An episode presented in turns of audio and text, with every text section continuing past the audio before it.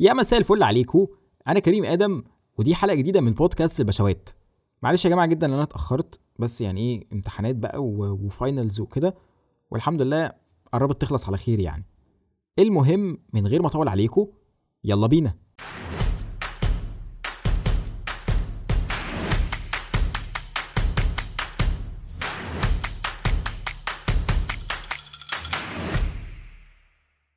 تفتكر كده إيه العلاقة اللي ممكن تجمع شخصية رفعت إسماعيل بتاعت آه، ما وراء الطبيعة وشخصية زي شخصية صلاح الدين عاشور اللي هو بتاع فيلم الناظر؟ أنا زي بابا بالظبط في الشدة شديد وفي القوة قوي.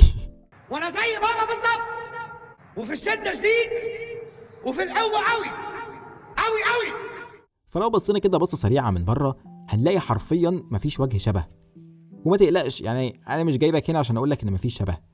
أنا ذكرتهم عشان أقول لك إن رفعت إسماعيل أو الدكتور رفعت إسماعيل كان شخص ممكن نقول عليه كئيب ومنعزل عن الناس وما بيحبهمش ومش بعيد كمان إنه يعني مش عايز يختلط بيهم أصلا. ممكن بسبب القلق الزيادة من أي تفاصيل زي اعتقاده إن الحبهان بيظهر له في الرز دونا عن الكل لأيا كان سبب ده إيه؟ أو مثلا التفكير السوداوي أو السلبية. فبنظرة بسيطة عن تصرفاته اللي شفناها بعيدا عن قصته ممكن جدا يكون رفعت إسماعيل ده من الأشخاص اللي عندها رهاب اجتماعي. ده إذا ما كانش أكيد طبعا. طب هو إيه هو أصلا الرهاب الاجتماعي؟ وهقول لك إيه هو بس بعد ما نبص بصة كده على عاشور أو الناظر صلاح الدين عاشور.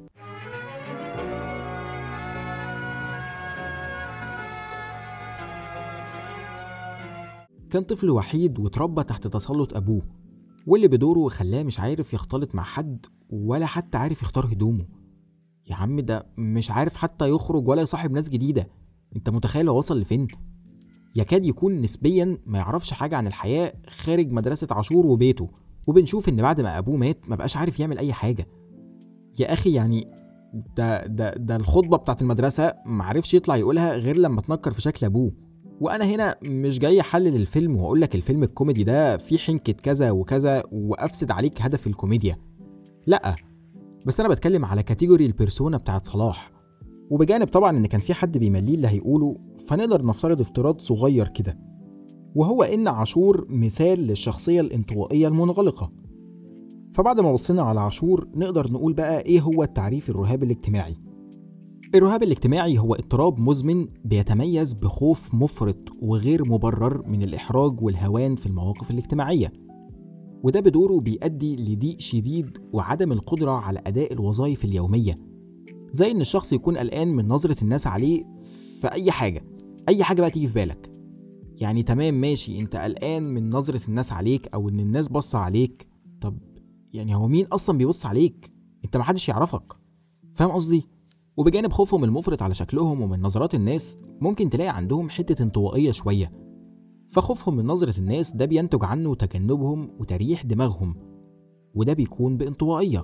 والانطوائية سريعا هو شعور الشخص بالراحة لما بيكون لوحده. هو حابب ده هو بيقدر يركز أكتر وينتج أكتر وهو لوحده وما بيكونش قلقان من نظرة حد أو حكم حد عليه. يعني بمنطلق حديثنا في مصر كده حد هادي. وعلاقة كل ده إيه بقى؟ بعاشور أو برفعت إسماعيل. عاشور ورفعت إسماعيل أو كبعض الحالات الانطوائية هو من الأشخاص اللي اتفرض عليهم الوضع ده بس قدر يتفاعل مع الناس. آه ما كانش بسهولة بس قدر وقدر كمان يطلع ويتكلم وسط ناس. أنت مستوعب؟ ده ده ده إنجاز على فكرة. إيه هي بقى أعراض الرهاب الاجتماعي؟ واحدة من ضمن أهم الأعراض هي قلق وتوتر شديد بتمنعهم من إنهم يعملوا حاجات عايزين يعملوها في حياتهم. والأعراض دي ممكن تظهر في الأحاديث الاجتماعية أو في ال social conversations أو مثلا لما بتعمل فعل معين قدام عدد كبير من الناس. والأعراض دي بتكون بنسبة كبيرة جسدية زي مثلا آه، عرق شديد اللعثمة في الكلام توتر من أعين الناس اللي بص عليك.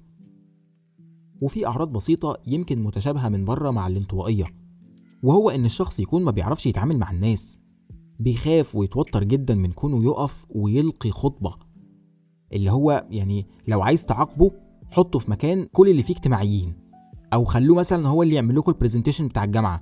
يا لهوي مصيبة سودة دي. وكلمة بيخاف مش مجرد كلمة بسيطة يا جماعة هو literally بيخاف.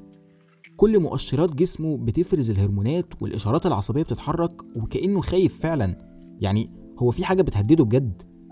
فهنا بقى نقدر نقول يا صديقي إن الرهاب الاجتماعي آه في شبه مع الانطوائية.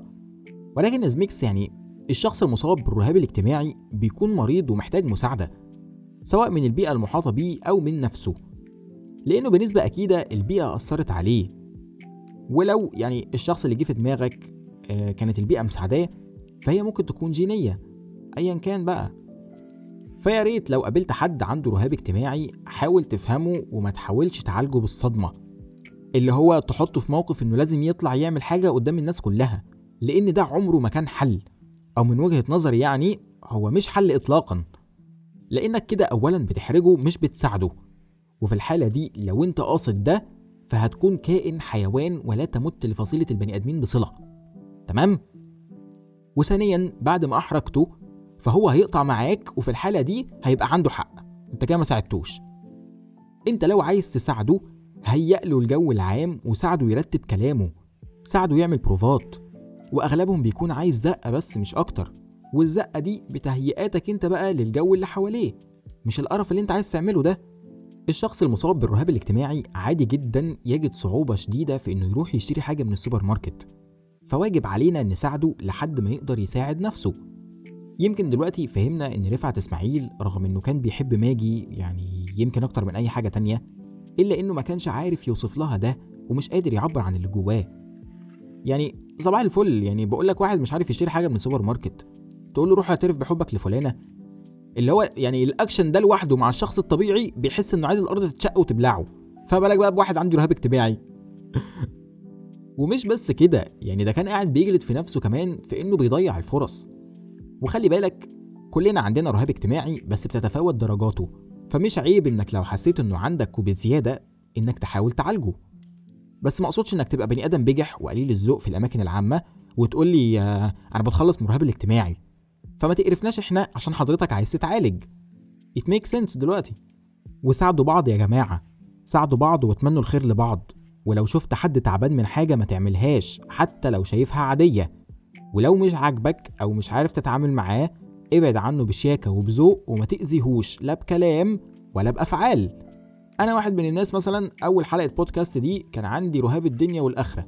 واتعادت 500 مرة واتسجلت 501 بس لما ركزت في التفاصيل لقيت إن الموضوع يعني نوعا ما بيمشي واحدة واحدة.